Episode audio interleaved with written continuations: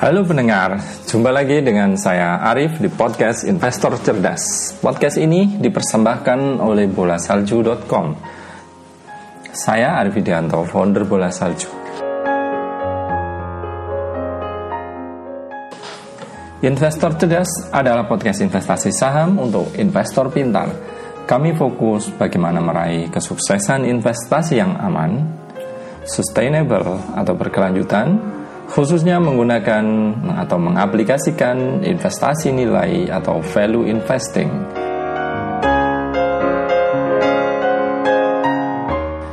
Untuk mendengarkan komentar kami tentang buku The Intelligent Investor, silahkan ikuti 20 episode awal podcast ini. Di episode terbaru, kami akan bahas isu aktual, edukasi, resensi buku, serta bahasan investasi lainnya bersama saya dan mungkin narasumber lainnya.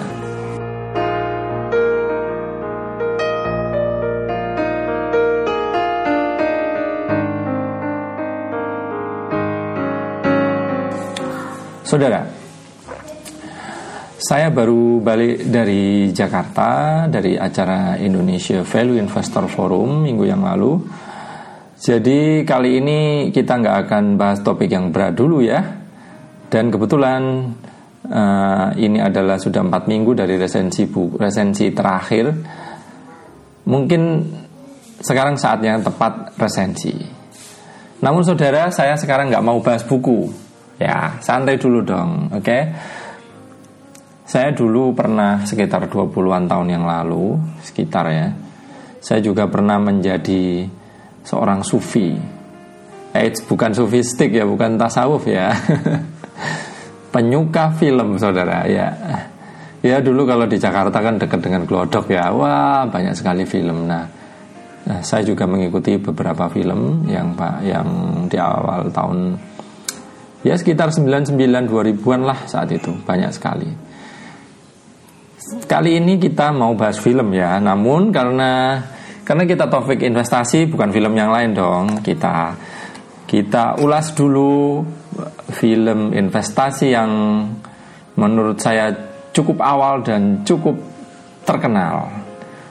Apalagi kalau bukan Wall Street ya.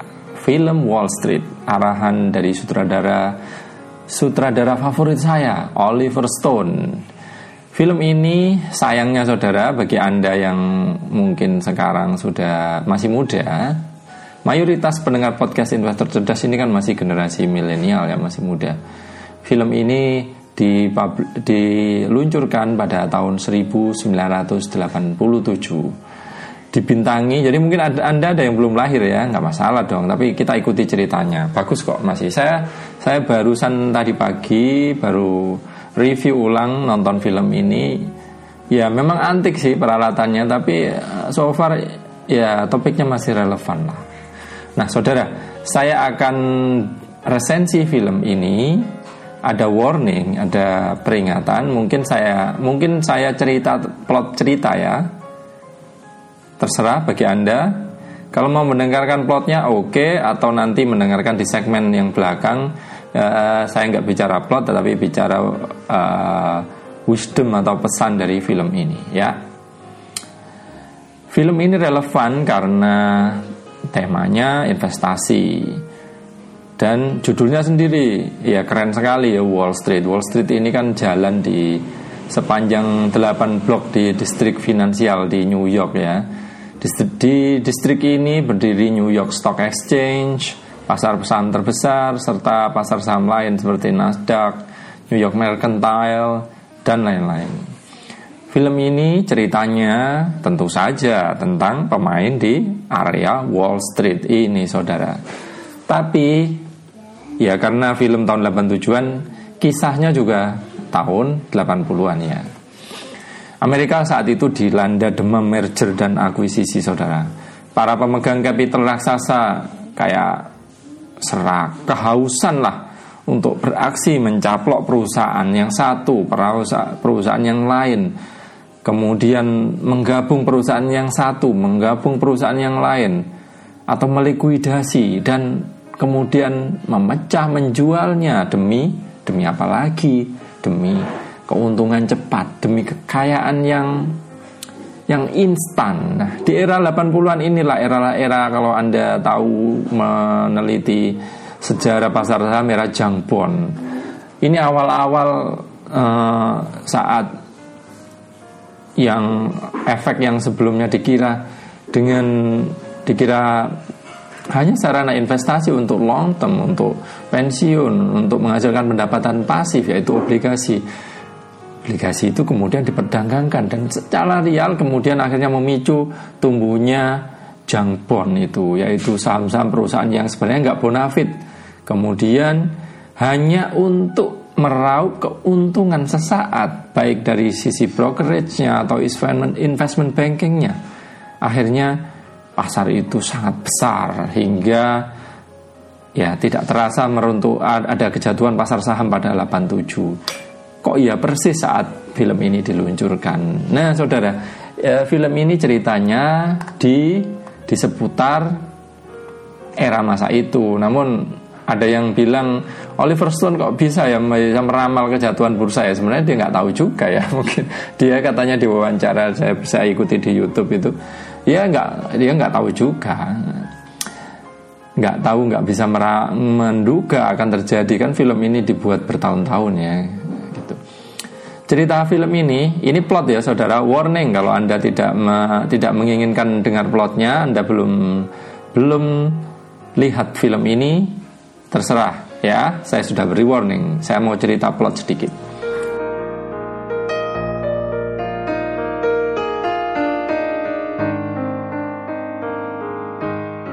Mungkin Anda semua tahu ada ini ceritanya ada pialang saham muda bernama Bud Fogg yang dibintangi oleh Charlie Sheen. Dia bekerja di Jackson Steinem Co. Nah, Bud ini pekerja baru di pasar saham, pekerjaannya uh, salesman broker atau equity yang lain. Dia nelpon orang-orang kaya, menawarkan apakah trading ini, trading itu. Nah, dia punya ambisi ingin ingin besar, ingin seperti seorang Gordon Gekko. Wah, namanya keren, Gordon Gekko. Ini kok kayak Marvel ya yang bikin namanya G dan G gitu. Oh tapi bad fog. Marvel itu uh, kan cirinya namanya selalu berima dan pakai huruf yang mirip-mirip ya. Nah, Gordon Gekko ini dikenal sebagai raja ya orang kaya di bursa saham di Wall Street ya. Dibintang dibintangi oleh Michael Douglas saudara. Keren kan? The Charlie Sheen ada Michael Douglas. Nah, demi menuju puncak karirnya. Tiap hari ia sibat ini uh, pialang muda kita ini ingin mencari jalan ke lingkaran raksasa itu dengan cara uh, entah bagaimana namun dia tidak menemukan dia diceritakan nelpon menelpon si Geko setiap hari sangat rajin. Hanya ingin mendapat kesempatan bertemu dengannya. Kemudian barangkali memberi proposal beberapa saham yang incarannya saudara. Nah, akhirnya si Bud dapat kesempatan ke kantor Gordon Gekko, kemudian mempresentasikan ide-idenya. Ide-idenya value semua, uh, fundamental semua saya kira di awal-awal itu. Ada perusahaan ini, perusahaan itu, alasannya dijual setengah nilai buku lah, ada yang nggak populer lah, kayak gitu. Namun si Gordon nggak mau kayak gitu perusahaan-perusahaan yang biasa menurutnya. perusahaan yang nggak populer saudara seperti eh, dunia saham seperti saat ini kan gitu kan. Orang-orang hanya suka yang rame-rame yang yang yang punya cerita di TV yang nasional yang mungkin mungkin bersinggungan dengan raksasa-raksasa baik itu politisi atau bintang film. Kayak kan kayak gitu. Jadi ini sebenarnya sangat relate, sangat sangat dekat sekali dengan dunia nyata ya bahkan saat ini. Nah karena sudah mengajukan proposal dan beberapa perusahaan Gordon uh, si Geko nggak nggak puas akhirnya Bat ini menceritakan proposal terakhir yang sebenarnya cukup bisa dikatakan apa ya abu-abu. Si Bat ini minggu yang lalu bertemu dengan bapaknya seorang pekerja di airline bernama Blue Star, sebuah perusahaan kecil lah. Ini fiksi tentu saja, Blue Star. uh, katanya bapaknya uh, serikat pekerja akan menyelesaikan masalah dan uh, perusahaan ini tidak akan menghadapi tuntutan dan ya kalau ada masalah nggak ada tuntutan tentu pasar saham akan berharap kalau muncul beritanya ya sahamnya naik saudara dibocorkan ke Gecko nah, ini kan sebenarnya insider trading ya sesuatu yang yang berbahaya yang sebenarnya tidak etis offset saudara kalau diperumpamakan di pertandingan sepak bola offset sibat ini offset nah karena satu tips ini si Gordon akhirnya mengeksekusi itu dan berhasil gitu loh. Dari satu sisi ini kemudian si Bud berusaha di hire oleh Gecko dengan tawaran-tawaran menarik. Namun tawarannya, pekerjaannya memata-matai kompetitornya. Sir Lawrence Wildman katanya gitu. Wah, Sir tapi Wildman. Pinter juga ya bikin nama ini si Oliver Stone ini karakternya. Ya, memang dong. Nah, oke okay, saudara. Ya kemudian si Bud melakukan pekerjaan kotornya ya mengikuti si si Sir Lawrence ini uh, mengira-ngira perusahaan apa yang mau dibelinya. Dan si Gecko kemudian mendahului langkah yang dilakukan Sir Lawrence sehingga Sir Lawrence nggak bisa membeli perusahaan yang itu atau membelinya dengan mahal. Dan akhirnya nanti anda akan tahu si si bangsawan Inggris yang tinggal di Amerika ini kemudian dapat uh, tahu bahwa di balik kerugian-kerugiannya itu ya ya Gecko ini.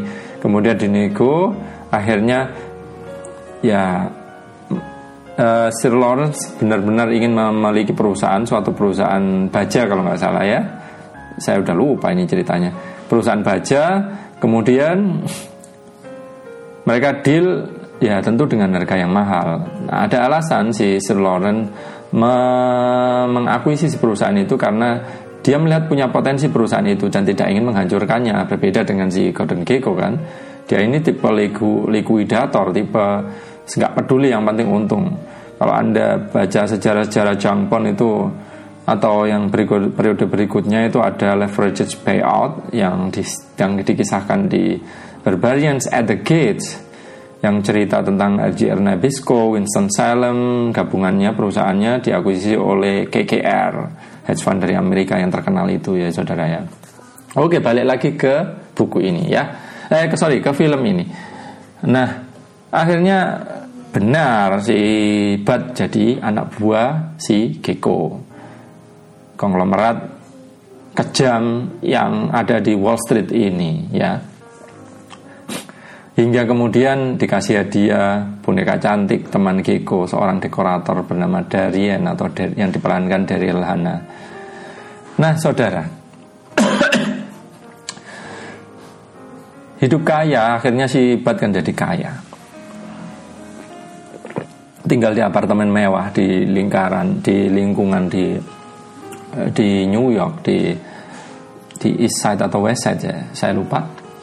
Hidup kaya raya itu ternyata tidak indah. Itu yang dirasakan Bud saat ia mengusulkan ide untuk mengakuisisi airline di tempat ayahnya bekerja, nah itu tadi mungkin saya lupa cerita. Airline Blue Star ini ayahnya itu kerja di sana, saudara. Jadi istilahnya Bat ini kan mengkhianati kepercayaan ayahnya kan.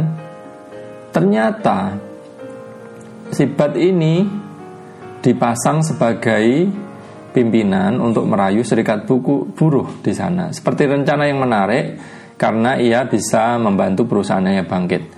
Tapi rencana tinggal rencana. Si Gecko memang dasarnya serakah orang yang cari uang tok gitu loh. Dia termasuk haus darah. Gecko ingin memecah Blue Star dan menjual asetnya. Keuntungan cepat.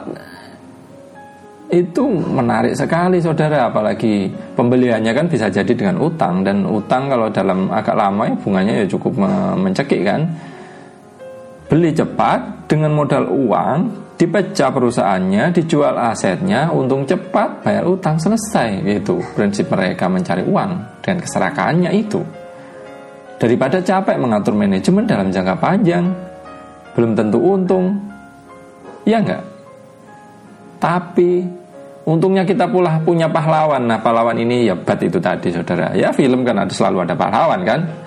Ia memberontak. Ia tidak suka keserakan Gecko mengorbankan banyak orang, bahkan termasuk ayahnya. Kemudian akhirnya Bat itu kongsian dengan musuhnya Gecko tadi. Nah, setiap film selalu ada pahlawan, ada musuh, dan ada teman pahlawan. Sir uh, Lawrence Whiteman lalu akhirnya dibuat rencana untuk menjatuhkan saham Blue Star yang sudah dimiliki oleh Gecko tadi. Ditiup gosip ke pasar saham melalui jaringannya ke media, kemudian saham Blue Star rontok, si Gecko rontok, si Sir Whiteman bangsawan Inggris ini yang kaya ini mengakuisisi saham di pasar, hanya tersisa saham mayoritas yang dipegang oleh Gecko. Serikat buruh yang diberi bocoran Whiteman balik menentang dan berani melawan Gecko kemudian Whiteman menentang Gecko membelinya di harga pasar atau ia rugi. Akhirnya Gecko nggak mau rugi terlalu banyak dijual lah sahamnya ke Whiteman cerita berakhir bahagia karena ya meskipun Gecko tahu otak intriknya intrik dari kekalahannya dengan bangsawan Inggris itu tadi adalah si Bat, Bat sendiri anak didiknya yang dididik dengan cara curang itu. Nah, tapi akhirnya regulator mengetahui ia melakukan insider trading, kemudian dihukum cukup lama. Kemudian Bat sendiri dihukum tapi agak diringankan karena ia membantu menangkap bahasa Gecko dalam berbagai pelanggaran transaksi bursa. Cerita berakhir baik dan bahagia Bat berdamai dengan ayahnya. Kayak gitu saudara. Kisah yang fantastis tentu saja. Film kalau nggak fantastis ya rugi dong. Nah,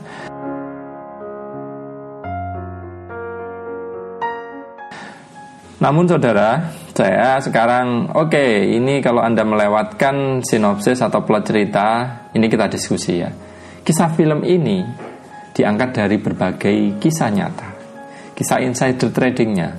Tokoh kejam raksasa semacam Gecko yang hanya peduli meraup uang besar atau gaya hidupnya yang mewah, yang kolektor seni. Itu mirip sekali saya pernah baca diceritakan di diceritakan di bukunya Michael Louis yang mungkin juga das, uh, latar belakangnya di era ini ya. Michael Louis itu kan John Goodfriend ya, John Goodfriend ya kalau nggak salah namanya. Uh, petinggi di Salomon Brothers ya, kalau nggak salah. Sangat mewah tinggal di apartemen berapa juta dolar ya saya lupa itu. Lukisan-lukisan so apa pelukis terkenal karpetnya dari dari uh, Iran dari mana yang bahkan ditawar oleh ceritanya habis dibeli Gecko karpet di apartemennya itu langsung ditawar oleh pangeran Saudi katanya nggak dikasih. Dua kali lipat cerita mewah. Karakter Gecko ini konon dibuat untuk menggambarkan tokoh semacam Carl Icahn yang Carl Icahn sendiri uh, dari satu sisi yang lain bisa dianggap sebagai value investor ya saudara karena dia sebenarnya konservatif namun dia itu kejam karena gaya ininya dikatakan uh, dia nggak peduli apa pun dia nggak percaya dengan manajemen dia hanya percaya kalau perusahaan baik dipecah untung gitu Nah, ada sisi yang lain yang yang semacam sisi gelap di pasar modal seperti Ivan Boweski, Michael Milken, Michael Milken dan lain-lain. Nah, Anda kalau Boweski ini mungkin tahu ya, ia ia ini lawan Warren Buffett dalam mengakuisisi Scott and Fraser, penerbit perusahaan Wood Book Encyclopedia. Kalau Boweski dari sisi LBO-nya, kalau Buffett menyelamatkannya. Manajemen Scott and Fraser lebih memilih Buffett karena Buffett menjanjikan perusahaannya tetap hidup setelah diakuisisi. Kalau Milken, Michael Milken dikenal sebagai Raja Jangpon. Ia sendiri dihukum 10 tahun dalam kasus insider trading ini saudara Jadi mungkin karakter Gecko-nya yang dihukum itu dari Michael Milken ini Tapi kalau karakter yang lain dari kekayaannya ya Ya banyak sekali campurnya Film ini saya tadi cerita ya di sutradara Oliver Stone, sutradara favorit saya. Katanya film ini didedikasikan untuk ayah si Stone seorang pialang saham di era Great Depression, Great Depression, era depresi besar, era zaman melas kalau zaman orang tua zaman dulu cerita. Zaman Malaysia, Great Depression yang terasa efeknya ke Indonesia, saudara. Kisah yang diangkat film ini merupakan menurut saya sih sisi buruk pasar saham. Meskipun ya memang nyata. Bahkan sampai sekarang ya, ya ada gaya hidup petinggi-petinggi bursa yang seperti itu, yang mewah, kenyataan kan?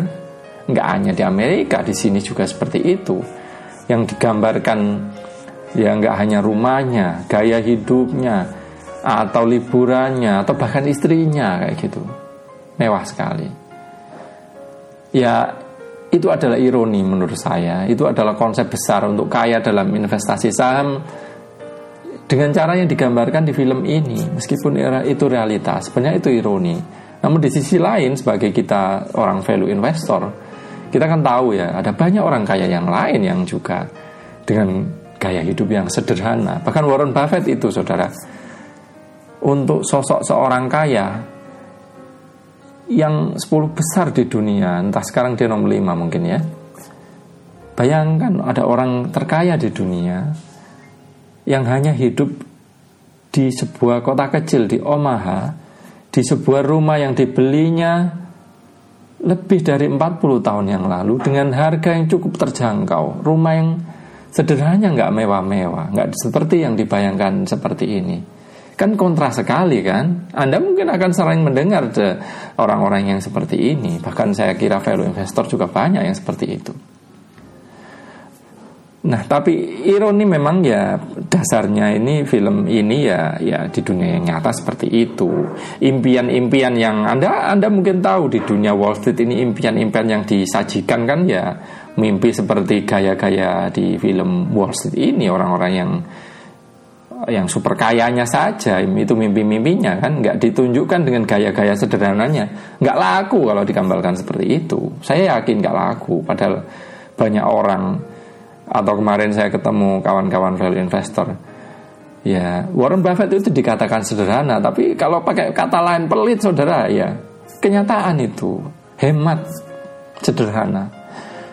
Ya namun ironi tetap terjadi sekarang pun dan bahkan kalau anda mengikuti lanjutan film Wall Street yang terbi yang diluncurkan tahun 2010 film pertama ini tahun 1987 ya. Tahun 2010 yang lalu Oliver Stone uh, sedikit ya saya cerita dikit juga mengangkat kisah yang mirip. Uh, bintangnya sama Michael Douglas namun ya nggak fantastis nggak terlalu fantastis menurut saya dibanding era 87-an apalagi mendekati zaman jangpon ya nah seandainya ada yang kalau saya berpikir ada yang mengangkat kisah seperti Warren Buffett ya mungkin pemirsa akan bosan nggak laku ceritanya hanya riset, hanya baca, hanya baca laporan keuangan, baca 200 laporan keuangan setahun atau baca buku. Apa yang menarik dari kisah-kisah seperti itu? Meskipun ya Anda semua tahu kesuksesannya Warren Buffett kan? Ya, tapi itulah pasar saham. Media atau orang-orang akan mendengar, akan mengejar kisah pertarungan dan balapan yang sama. Buku-buku investasi tetap lebih suka menerbitkan materi peramalan dan mengalahkan pasar daripada cara mempelajari bisnis yang baik dan murah dan dan Wall Street tetap menggambarkan atau bursa saham pada umumnya yang unggul itu katanya orang yang yang tahu informasi orang dalam lah, yang informasi lebih cepat lah, seperti itu. Padahal kan enggak kenyataannya. Anda juga bisa unggul dengan dengan parameter dengan paradigma yang dicontohkan oleh Warren Buffett. Nah, kenapa saya bicara seperti ini? Karena di film ini juga si si Oliver Stone mengangkat seorang tokoh yang sangat menarik, namanya Lou Mannheim. Nah, karakter tokoh ini kalau menurut saya dari gaya jalannya lah, atau gaya rambutnya lah, atau gaya tuanya mirip Peter Lynch, saudara-saudara, mirip sekali rambutnya putih, tua, bahkan gaya bicaranya mirip menurut saya. Saya ingin menutup podcast ini dengan kata-kata lu yang cukup bijak. Ini saat sebenarnya si Bat itu di awalnya itu dia mengidolakan seorang lu yang dianggapnya pakar dalam sisi analisa atau sisi kalau orang sekarang fundamental itu. Nah, ini adalah orang yang sebenarnya sangat konservatif si Lu ini. Bis, uh, di sisi fundamental menjaga perusahaannya cukup berhasil gitulah. Kata-kata Lu ini saya mengutip saudara untuk menutup podcast ini, ingatlah tidak ada jalan yang bi yang pintas banget katanya gitu. Broker yang buruk datang dan pergi. Broker yang stabil berhasil melalui pasar yang beris, yang sulit uang yang kamu hasilkan akan menciptakan pengetahuan dan penelitian, Bat. Jangan seperti itu. Tapi Bat membantah. Benar lu, tapi aku tak perlu aku perlu berhasil dulu agar bisa berbuat sesuatu katanya. Kemudian ini menarik sekali kata lu, Mannheim, si si entah trader entah apa ya saya lupa posisinya di perusahaan itu. Tak ada pengecualian, Pak semuanya sama. Jadi saudara, menarik kan? Ya, ya, ya. Film ini menunjukkan ironi dan juga menampilkan pesan ya. Saya nggak tahu apakah Oliver Stone sendiri sebenarnya paham paradigma investasi yang baik atau yang benar atau Oliver Stone sendiri uh, mungkin ya bersentuhan dengan investor-investor sukses macam si Peter Lynch yang kebetulan tahun 87 kan Peter Lynch sudah kalau ah sorry 87 baru megang ya baru masuk ya. Peter Lynch keluar sekitar ah, duh, saya lupa ya. Mungkin si Oliver Stone juga berkenalan atau meriset dengan tokoh-tokoh yang berhasil ya. Ya itulah. Tak ada pengecualian menurut saya karena kenyataannya orang yang serakah dia pasti akan sial itu aja kami tunggu pertanyaan saran dan komentar via formulir kontak bola salju Semoga podcast ini bermanfaat. Terima kasih telah mendengarkan. Silakan berbagi ke kawan, keluarga, dan siapa saja jika dirasa podcast ini berguna. Sampai jumpa di episode berikutnya.